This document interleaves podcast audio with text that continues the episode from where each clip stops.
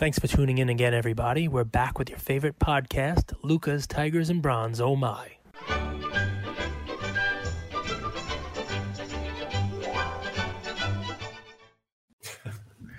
What is up, Luca Nation? Today we have Jordan Gilroy from Leland Auctions, head of acquisitions, and I'm very much personally excited for today's episode because, one, I want to learn kind of how the auction house industry works, right? And also, 2021 was fascinating for auctions.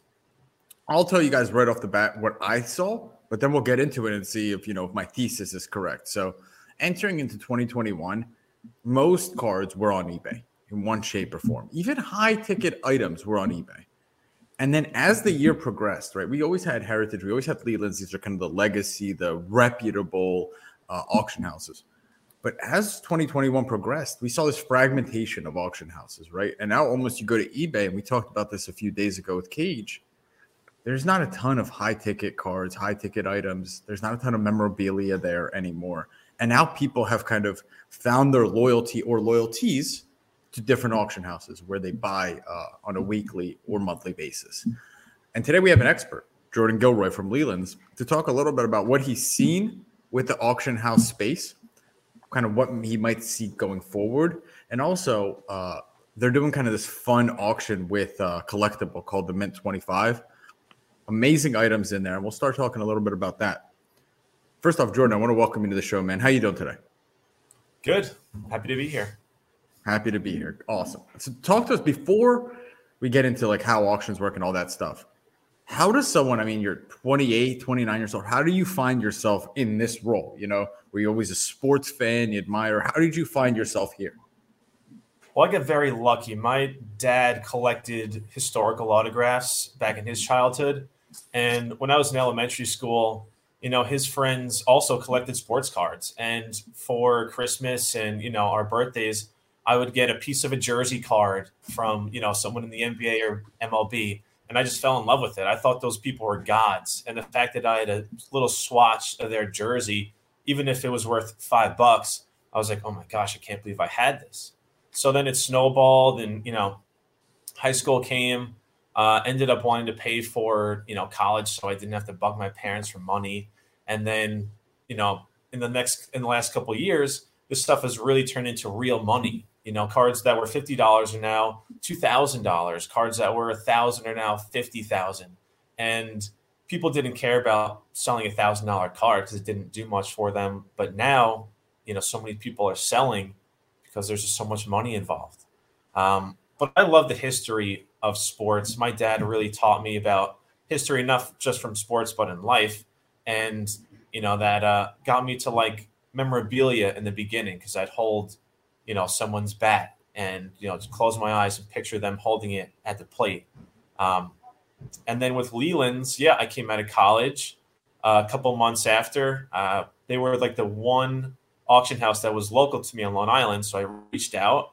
Luckily, the person in my position left maybe a couple months before I showed up, and it was just perfect timing. Long Island. Yeah. You guys are neighbors. Everybody we bring on is basically lives down the block from me. It's amazing. I mean, I have the greatest so many block collectors on Long Island and like one hobby shop. What's the deal with that? There's a couple of hobby shops on Long Island, just not that many by me, but and only one in the city, which you all know. But I mean, listen, it's, you know, it is what it is. And now they're in New Jersey. So Leland's, the auction house. So I've been at Leland's many years ago. Leland's was where you went for vintage cards. Right, so has that changed? And if it has, how has it changed?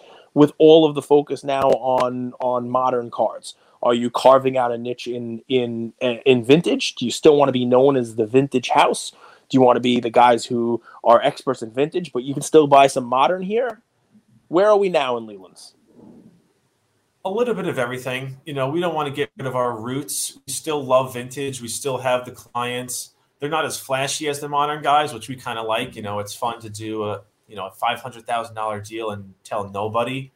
But, you know, modern's cool. I love being involved in the action. You know, I'm 28, so I kind of, I guess, take care of the modern stuff. And the owner of Leland's is a little bit older, so he takes care of the vintage. And it's very important to give you know, a wide range of stuff out right now, like memorabilia, tickets, cards, vintage, modern, everything, because, you know, we want everyone to come to us. We don't want to just give an opportunity to people who like modern cards. We want to give an opportunity to everybody buying and selling.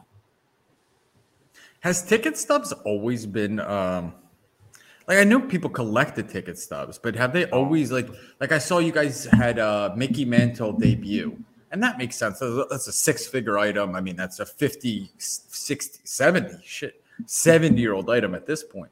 But have ticket stubs always been as popular as they are? And if, and where do you maybe see, do you think they're going to hold value long term?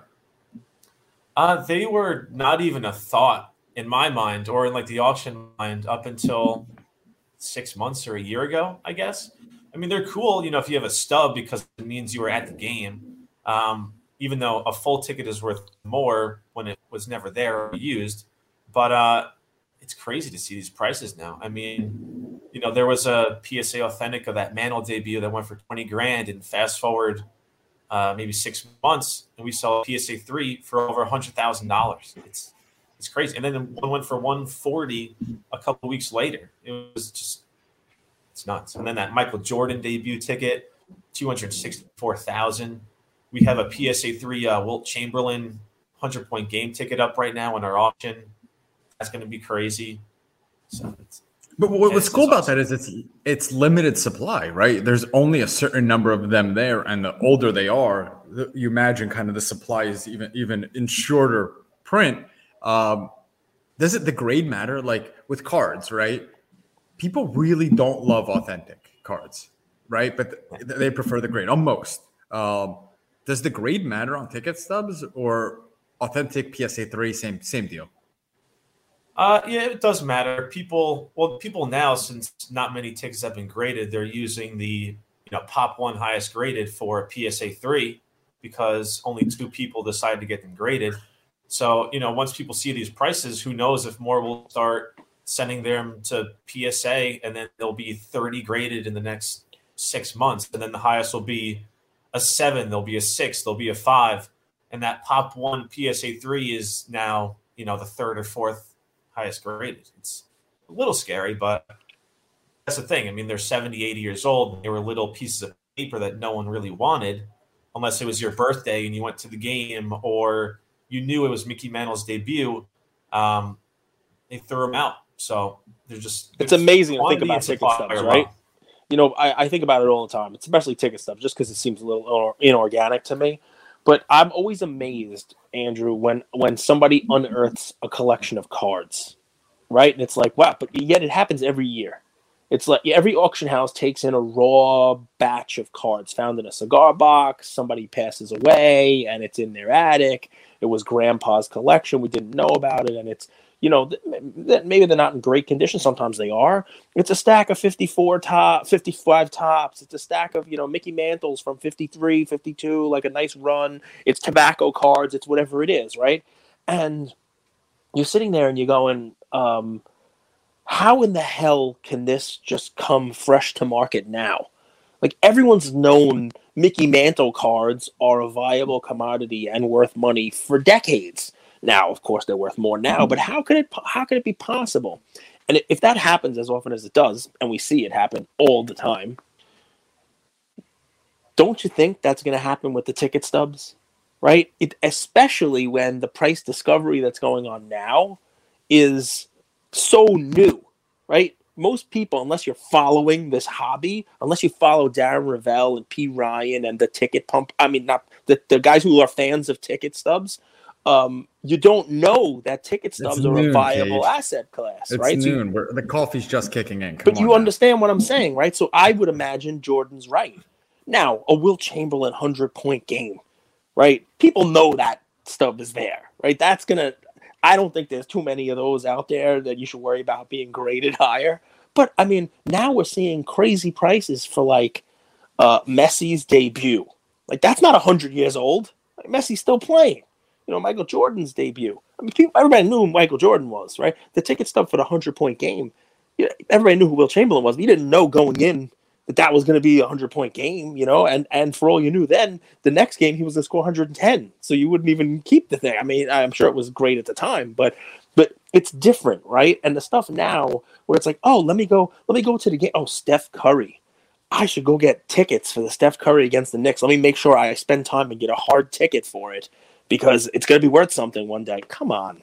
You know, so the ticket stubs as historical pieces of history, historical pieces of like memorabilia, I think they're cool. I definitely do. Some of them are rare as all get out, but you know, the mantle stub, that was something that's been valuable for a little while, right? You get something that's, you know, 70 years old, you get something like that where people have known it's got value. I wouldn't expect too many of those things to come out of the woodwork, but I would be a little careful on the more modern stuff. I'm sure that you're going to, once people realize you can get thousands of dollars for some of these stubs are going to find their way into the marketplace, I think. So let's talk about that then. Curry hitting breaking the threes record. It was crazy. Yeah. I mean, people were posting their pictures at the game and people knew to do it. So, it's like, hey, I made sure I took the extra step and I got my tickets. I made sure, even though I went to, it's a digital ticket, I went and made sure I got my tickets. You know, I mean, you know, once it's that and people are doing it, it's a different story. It's like, you know, now you're doing it to have the ticket to sell. It's on eBay at the game, you know. So let me tell you what comes to mind. Yeah, I want to hear, Jordan, what your thoughts are on this. So the LeBron James Topps Chrome rookie card, that's actually a preseason game of him missing the shot, right? It is. I know. You never like that. There's no humor. He misses a lot of shots, especially shots. Anyway. But his rookie debut, that has historical significance. And then you add on the guys you mentioned, right? There's a bit of storytelling that comes with ticket stubs, right? There's a bit of storytelling or marketing. And I'm curious, you deal with modern, right? You're the owner of Leland's, deals with vintage. Traditionally, how I've seen vintage auction houses work is they put something up on auction. They tell people once about it, and that's it. You know, they're not really big in traditionally, and I could be wrong, there wasn't big promotion around your listings. In today's day and age, promotion is the name of the game, right? You need to get eyeballs. How do you, right? Like we use this word pump. You know, when you say a word so many times, it loses its relevance. Everything is a pump. But what's the difference between pump and promotion? What's the difference between pump and getting people's eyeballs on it? So I'm curious, you're in the weeds on that, right? Pumping's okay as long as it's not followed by a dump. Well, so that's your take. I'm curious, you know, yours, right? Because you're trying to do right by the seller, but then there's also buyers, right? So I'm curious, can you help me? Maybe I didn't word the question right, but I think you guys out there listening get the gist of what I'm asking. Curious your thoughts on that, Jordan. Yeah, I mean, promotion is key now. I mean, we pay a PR department in New York City to help us out and get our word spread, or get, you know, someone like Darren Rovell to send a tweet about an item. It's funny. I mean, last year, not to toot my own horn, but I was on SportsCenter for like 5 minutes talking about Tom Brady's first touchdown ball. And that was insane. I did not think that was going to happen. They put me on Zoom. They were just talking to me and they were like, all right, this is going to air on SportsCenter later tonight. And I was like, are you kidding me? You didn't even tell me that. I grew up watching SportsCenter. But no, like we like to do Instagram. Meanwhile, later that night, social media, like, you got most email blasts, with Jordan Gilroy. Our website. They put banners up there, the best item. So I think it's important to kind of, you know, not pump, but remind people that something important is still up for sale. And, you know, because something's an auction's like 3 or 4 weeks long. So if I could put the top card in a promo day one, they might forget about it by week two. So you just got to keep refreshing their minds. And I don't, you know, we don't put the same cards up every single day because that would get annoying.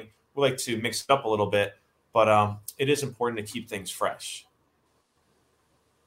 Did you hear me, Andrew? Am I delayed? Am I okay? Can you hear me? You're good. It was a little bit delayed, but Jordan's back with us. I like your pump, right? The pump. Let me say this, right? So it's not a good word. It has negative connotations. But let me say this for what we do for our hobby, for whether it's ticket stubs and you're a fan of ticket stubs or auction houses in general, right? you know, they have a duty to get as much money as they can for the people who are consigning these cards, for the people who are selling their cards. They have to promote. They have to do this stuff. They also are trying to bring items to buyers that have not been seen, right? And you can call it pump, but I think really what it comes down to is storytelling, right? And we all do it, right? You do it in NFTs, you do it in cards, you do it wherever. I mean, I remember being at the National and somebody showed me a Kobe card that I had. And he was like, yeah, I want this for it. And I said, I have it. It's double what I paid a month ago. And he's like, yeah, but look at this. It's got Mike Baker's sticker on it. It's a gold label, Mike Baker. This is a pop 1 of 1. And I'm like, what? What are you talking about? There's 17 of these. No, this is a 1 of 1, though, because this is the only one that has this sticker. I said, okay, I'll put a sticker on mine. Like, what are you talking about? Like, but it's all part of the storytelling, right? It's all part of the, you know, this is a rare one because it's the only one with an elephant ear and a rainbow unicorn head and whatever the heck it is, right? So, you know, I don't have a problem with that at all. I think it's part of especially for an auction house, what they are supposed to do when they analyze the Mickey Mantle Bowman PSA 8 that they have. You know, it's their job to talk about the centering of it and compare it to other 8s that are out there and say that this one is an 8 that you want to have because the centering is better than 30% that are out there. Hell, PWCC came up with their own eye appeal grades, you know, which is all about the storytelling, right?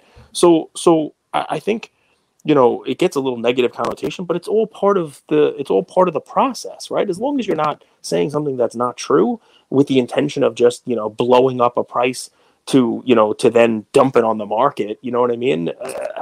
I think, you know, what we're doing here is storytelling about these cards and ticket stubs and you name it. Does that make sense? Yeah. Makes sense to me, Cage. It's very important to, you know, differentiate, you know, let's say, like you said, the PSA 8 Mickey Mantle rookie. I mean, sometimes the PSA 7 will go for more than the PSA 8 because of the centering. You know, it's something could have just been graded harshly at the time, or something that was graded 20 years ago was a bit generous. So, yeah, it is very important to describe that. And, you know, you see people, let's say you have a PSA 9 Jordan rookie and you bought for $5,000 and there was a record time sale. You know, someone will post to their Instagram story, oh, record sale. And obviously they're doing that because they have the card. But I think it's a bit obvious when people with power kind of promote the sales a bit more. Because people know that they have so much stuff. But, yeah, to each their own. I mean, I love seeing record sales. It's fun. It keeps the juices flowing and gets people interested. So I'm all for it.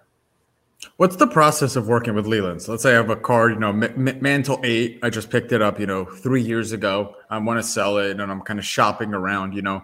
What advice would you have for a seller with that card? Shop it to every auction house and, you know, negotiate buyer's premium? How would I go about making that decision? If you could walk me through that. I would say to decide what's most important to you. Is it communication? Is it commission percentage? Is it placement in an auction? Is it being the headliner of an auction that's smaller instead of being the 30th item in a massive auction? So just what's important to you. Because, like, you know, if someone gives us a $250,000 item, we could put it on the cover of the catalog. We can make it the first 10 lots of the auction. Maybe somewhere else, you know, a couple other places might not, you know, value it like that because they have a lot of similar stuff like that. So what could be lot 2 with us would be lot 50 somewhere else. So it's just, you know, depends what they're going for. Is it, you know, the process and the communication, or is it, you know, I don't want to say just about the money because that's what people sell stuff for, to make the most money, but it's just what makes them most comfortable. Can you rank those for me? So, like, to me, I don't know. I've never really sold a high-ticket item, so I want to be on the front page, I think, and I want the least amount of buyer's premium too. Is that? Am I thinking about it the right way? Yeah, I mean, you know, people come to sell because they want to make the money. So if I were consigning something to an auction, the way I'd rank it is I'd put commission 1, 2 would be a tie between communication and placement in an auction. And then after that, I would just kind of see who values my item the most, who has the most passion about it, instead of, you know, treating it as a number, because you want someone to have passion and write it up properly instead of just, you know, inventorying it, putting it on the shelf and just letting it go. So us at Leland's, I'm not saying nobody else does it, but I'm saying we've been around for almost 40 years, and we write full-length descriptions for the best stuff. Even if something's $500, we still like to write a healthy description because, you know, sometimes we need to teach someone, you know, why it's worth that much money. So it's just, yeah, there are many factors that go into it. What's your grail card, Jordan? Like you get to see every card, every memorabilia. Like, I mean, if you guys just go to Leland's, you'll be able to see like the stuff they have is pretty cool. And we'll get into your collectible, the Mint 25, and talk a little bit about that. But like, what's your grail? You know, what's a card that you've seen come through your ecosystem? You're like, I want this, or it could be a piece of memorabilia too. I would say obviously a Wagner card. You know, the most affordable one is probably coming out soon. So maybe I'll ask some of my friends to split it with me if it doesn't reach $1 billion. But otherwise, I would love a game-used Ruth bat. That is what I really think is going to pop off. Cards are crazy now, but memorabilia is still a little hidden. So a Ruth bat, you can get a solid PSA 8 one for about $125,000, $150,000. But then, you know, once we... the younger generation get older, I think prices will go up a lot. I mean, a Babe Ruth bat should be $250,000 if, you know, a Luca card that's shiny is worth $1 million.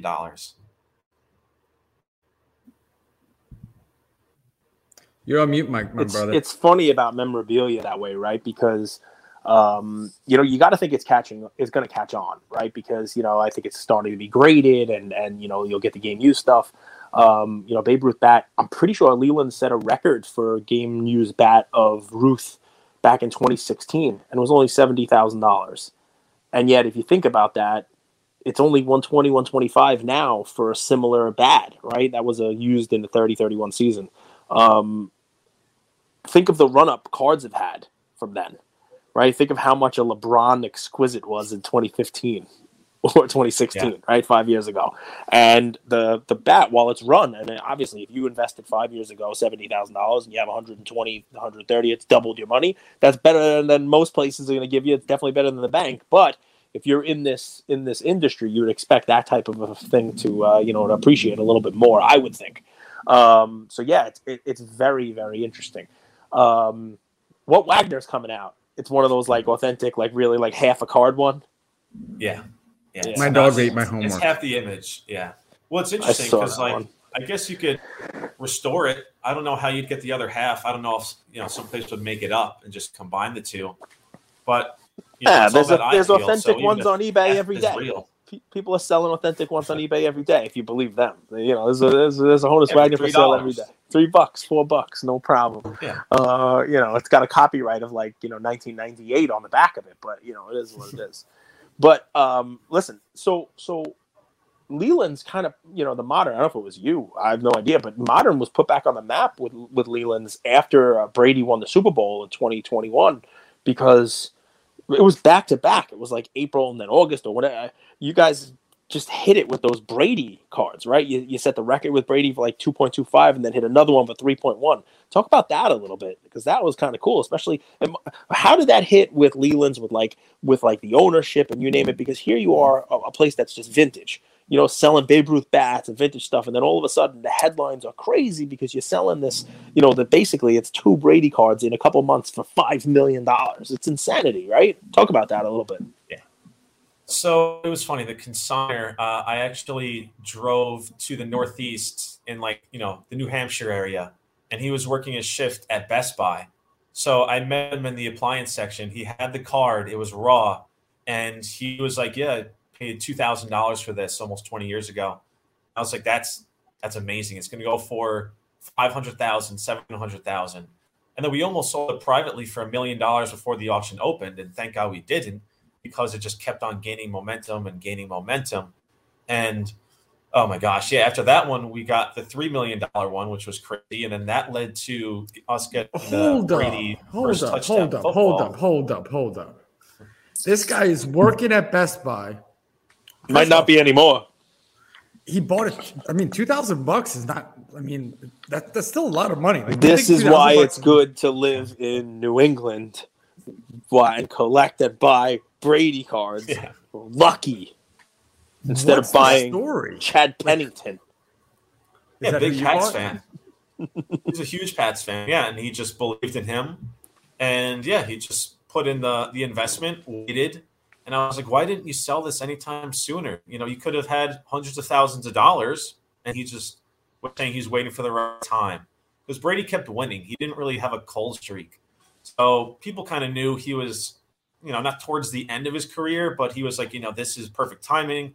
He's killing it right now. He's on a new team. People thought he was going to be washed up, but he's, you know, a Super Bowl contender. And he took a shot. He was like, you know, if Brady wins, great. If he doesn't, it's still going to be a great card. And then he won. And it blew up. So when you called him with those results, was he like watching it? Or did you call him and be like, dude, we just got $2.25 million. Like, did he freak out? Oh. Yeah, I was texting him the entire day of the auction. We were looking at every bid. Every time we got a bid, I'd text him a screenshot. And I'd be like, this is insane. He followed us on Instagram, so he saw my post pumping it up. And, yeah, he was happy to say the least, yeah. Netflix, I know you listen to the show, because who doesn't listen to the show at this point? This is the content you need. This is the American dream. Like, this is the story, man. Oh man, this is cool. That's cool. Who would you have playing? Who would be the Hollywood actor playing this guy? Oh man, maybe Mark Wahlberg. Mark, because he's a big Marky Mark. I knew it. Who would be Ben Affleck? Like maybe Matt Damon. Guys, they'd love to do that. Hopefully. Who would play you? Would you play yourself in that movie?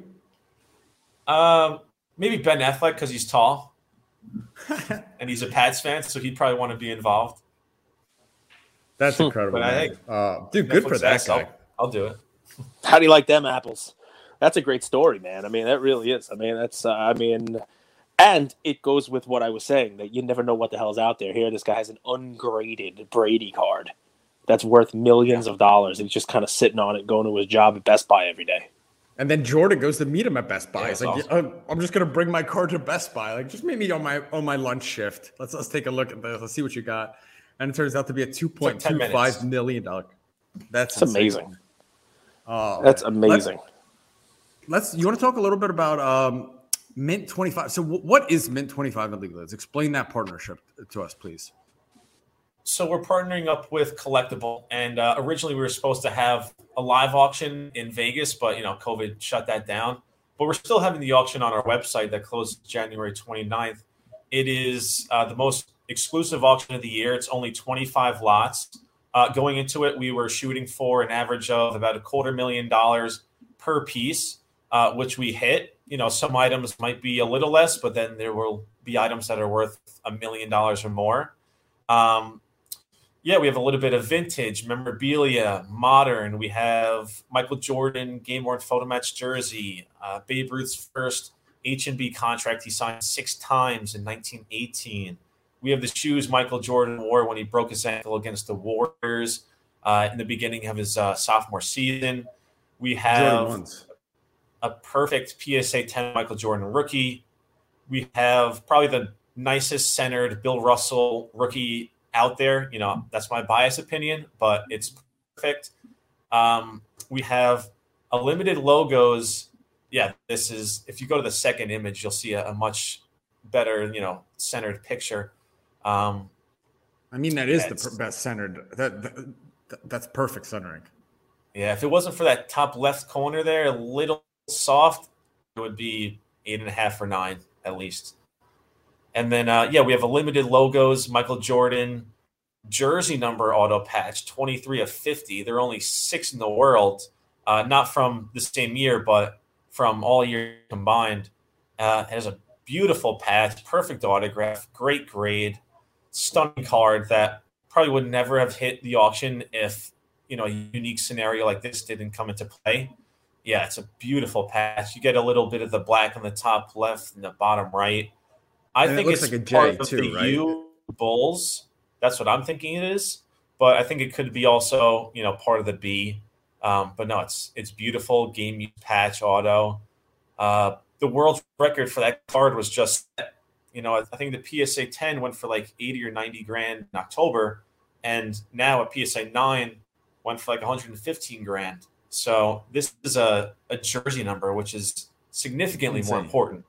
So it's going to be fun to see where that one ends up at. Well, Jordan, this is jersey number 23, which is, I mean, I think that is one of the coolest things. And then I know that you're saying this is part of the U, but it kind of looks like a J. It could be, but you see the top left corner there of the patch. There's like a little bit of like a black spot on the other side too.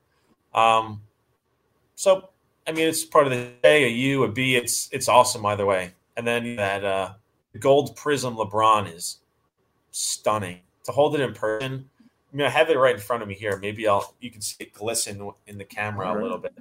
I know it's a little. No, that's Cage's forehead's reflection with all the gel. Beautiful. That's a 10, top right? One. Yeah. Didn't a 9 just sell for a ridiculous amount of money? A 9 just sold for a crazy amount of money, right? So I can only imagine a 10. And they say, you know, his 21st year is his best year. So, I mean, every single year Prism gets better. It's a cool card. The fact that cool image. You know, between Beckett and PSA on the pop reports, like all 10 are accounted for unless someone cracked them out, and it's the only 10. So I don't know if someone might try to crack out a Beckett 9.5 one day, but right now it stands as the only PSA 10 in the world, and it was hitting a case break. The guy won it for like a couple $100. It's insane. Another great story. You buy a house with it now. Another great story. Look at this. Can we talk about one more thing? The UFC Elite Experience at the Mega Fight in 2022, 2 people. That's a unique one, right? Like, you have cards, you have memorabilia, then you have an experience. How did that come up? Well, at the Mint Collective, part of that show is going to be held at the UFC Apex Arena. So that was, you know, the plan was to incorporate all that. And I know Dana White was speaking. So, you know, obviously it might be a little different now that the show is not being held in Vegas, but it's still an opportunity that, you know, the public can't get. So it's, you know, hopefully, I think at the end, people are just waiting to see how the bidding goes because, you know, there is a, you know, high estimate on it, but it's worth every penny. I mean, you go to that UFC arena, you're sitting next to, I mean, you can sit next to Jake Paul or Logan Paul and chop it up with them or any number of celebrities. So it's going to be Hezbollah. That's who I want to. Hezbollah, the little dude. That's who I want to hang out with. Yeah, that'd be cool. Maybe we should offer an auction to fight Jake Paul for $1 million. Andrew will do that. I'm bidding. I'm bidding on that. Andrew would do that. I'm betting on Andrew. You kick his ass. Kick his ass, Seabass. I'd leave it all out there. He's been training, man. He's a good fighter. People don't give him enough credit, in my opinion. All right, Jordan. What else, man? What I want to ask you. Am I onto something with this? Like these. I don't want to use the word decentralization. All of these auction houses that, you know, now they have like their core following, right? This move from eBay to individual auction houses to vaulting. Like I think 2021 was called the Vault Wars. That's what I call it. I don't know if anybody else don't use that, but that was my name. And everyone, I mean, Cage, I got to give you credit, man. You're unique in the sense that you invest in NFTs and Pokemon and sports cards. You'll bid on Heritage, but you'll bid on Golden and PWCC. But most people, they have their allegiances to like their brand loyalty. Do you think that continues? What do you think is the future of auction houses? Is there collaboration? Is it competition? Is it a little bit of both? Maybe a little bit of both, yeah. I mean, there are, you know, think of how much has happened in the last year. I mean, you know, PWCC was the vault, and now, you know, Golden's doing it, and that was put together very quickly. I mean, I don't know the ins and outs of that operation, but, you know, that it's not easy to put that together and store all those cards that are worth so much money and insure it all and have the trucks go there. It's a huge operation, but, you know, they're making us know that it's possible. You know, if we rewind 2 years before, you know, they got all the money and they were acquired by PSA, I mean, you know, we were at similar levels of auction, you know, status. But now, you know, they took off, but they did make it possible, because who would have thought that a company would sell that much stuff in 1 year? But now they're making it known that, you know, hey, there's real money in this. Maybe one day down the road, auction houses can connect and team up like we're doing with Collectible. They're not an auction house, but they are in the space, obviously, and everyone knows them. So it'll be fun to see what happens in the near future. But I don't know. There's huge money coming in, and, you know, the Fanatics and the Topps acquisition, all that stuff. It just, who knows? One person come in and buy every auction house for $200 million. I mean, who knows? So I have a thought on it, Andrew. I like your question, right? Because it is, you know, we are in a decentralization, right? It used to be eBay and it goes out everywhere else, and now Alt has a vault and it's nobody's fault. But we're doing all kinds of fun stuff, right? I mean, we're what I would say is each of these auction houses, they have the ability to really carve out their own niche, right? So if I were somebody who had a card to sell, right? And let's just say it wasn't the greatest card of all time, right? But it's a, I don't know, $100,000 card, right? I might not want to go and put it in the auction house where everybody's putting their cards and have it fall to 80 or 100th on the list. You know, maybe it doesn't make, you know, the top billing of the premier status, whatever it is. But what Jordan's telling you is that at Leland's, look at what they did for the guy who had his Brady. Right, and look at what they're doing. It's going to be item number 1, 2, 3, or top 5.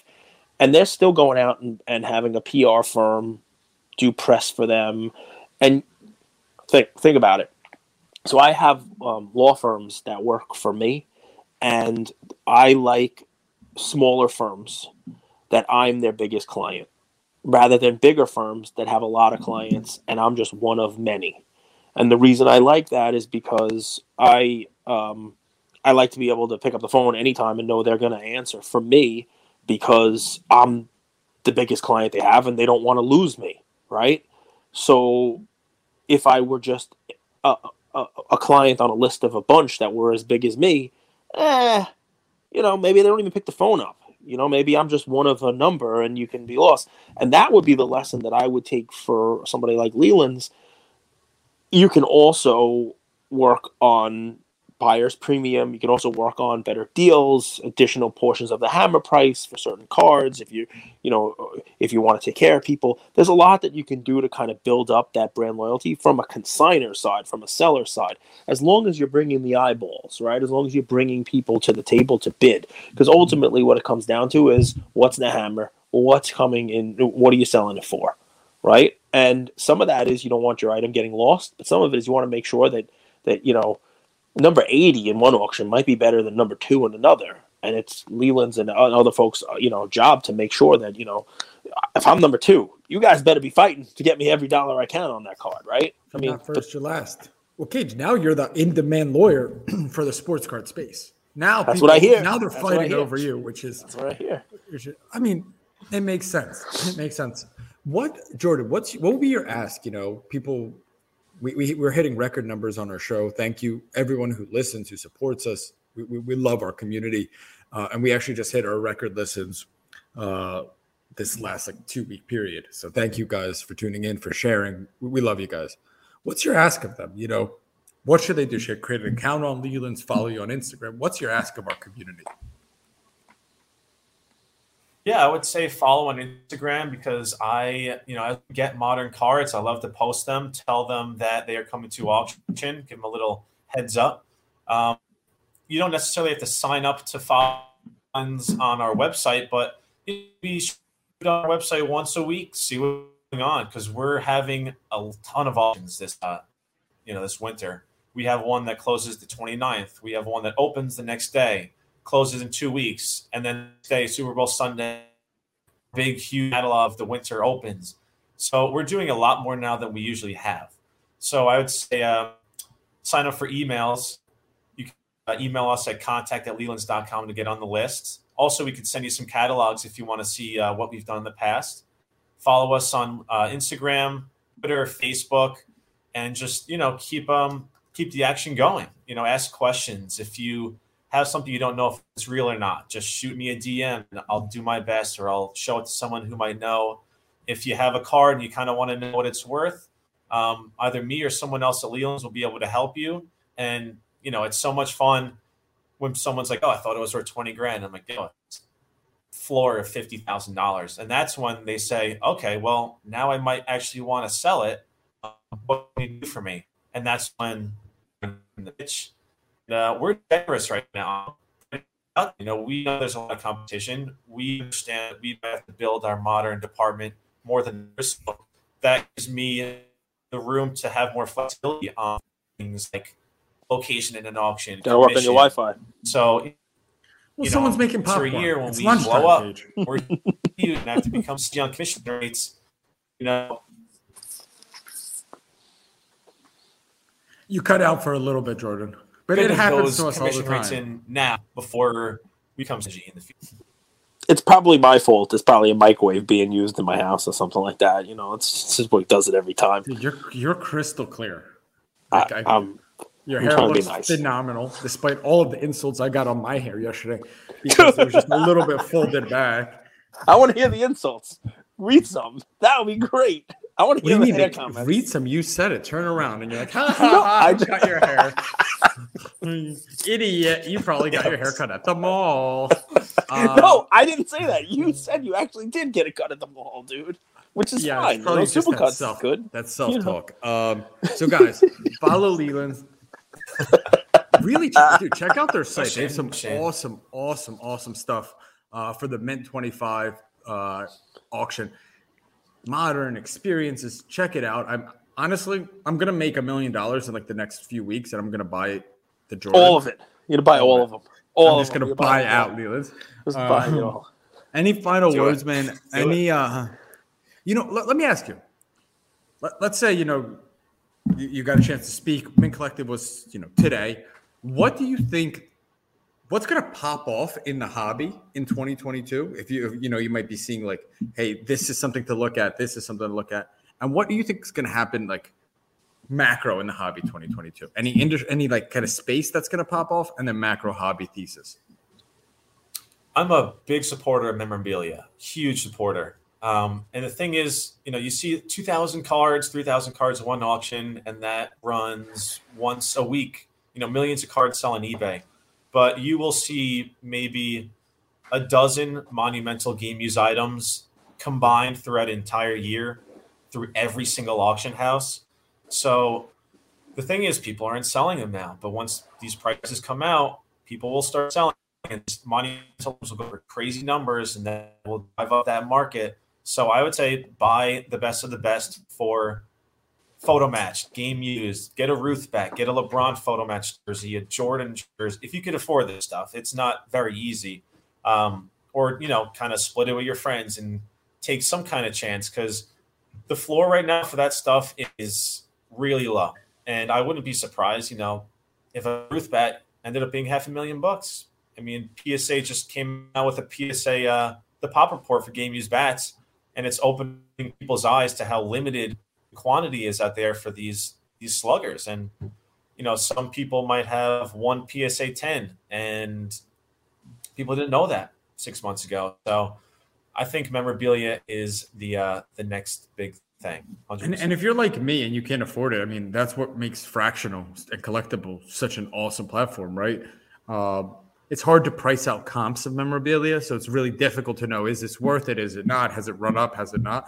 But if you kind of long-term dollar cost average into memorabilia, I got to think in a 10, 20-year span, if you buy a game-used Jordan jersey, LeBron's rookie year sneakers, I gotta imagine there's some alpha there. There's some opportunity there over a really long period of time.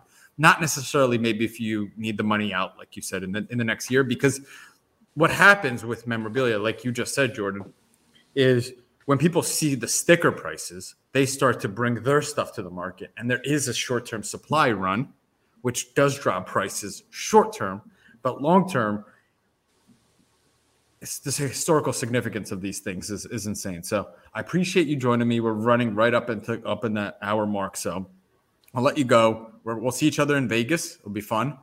I appreciate you joining the show, and we wish you all the success, man. Thank you for spending some time with us on another episode of the Luca's Tigers and Bronze Oh My podcast.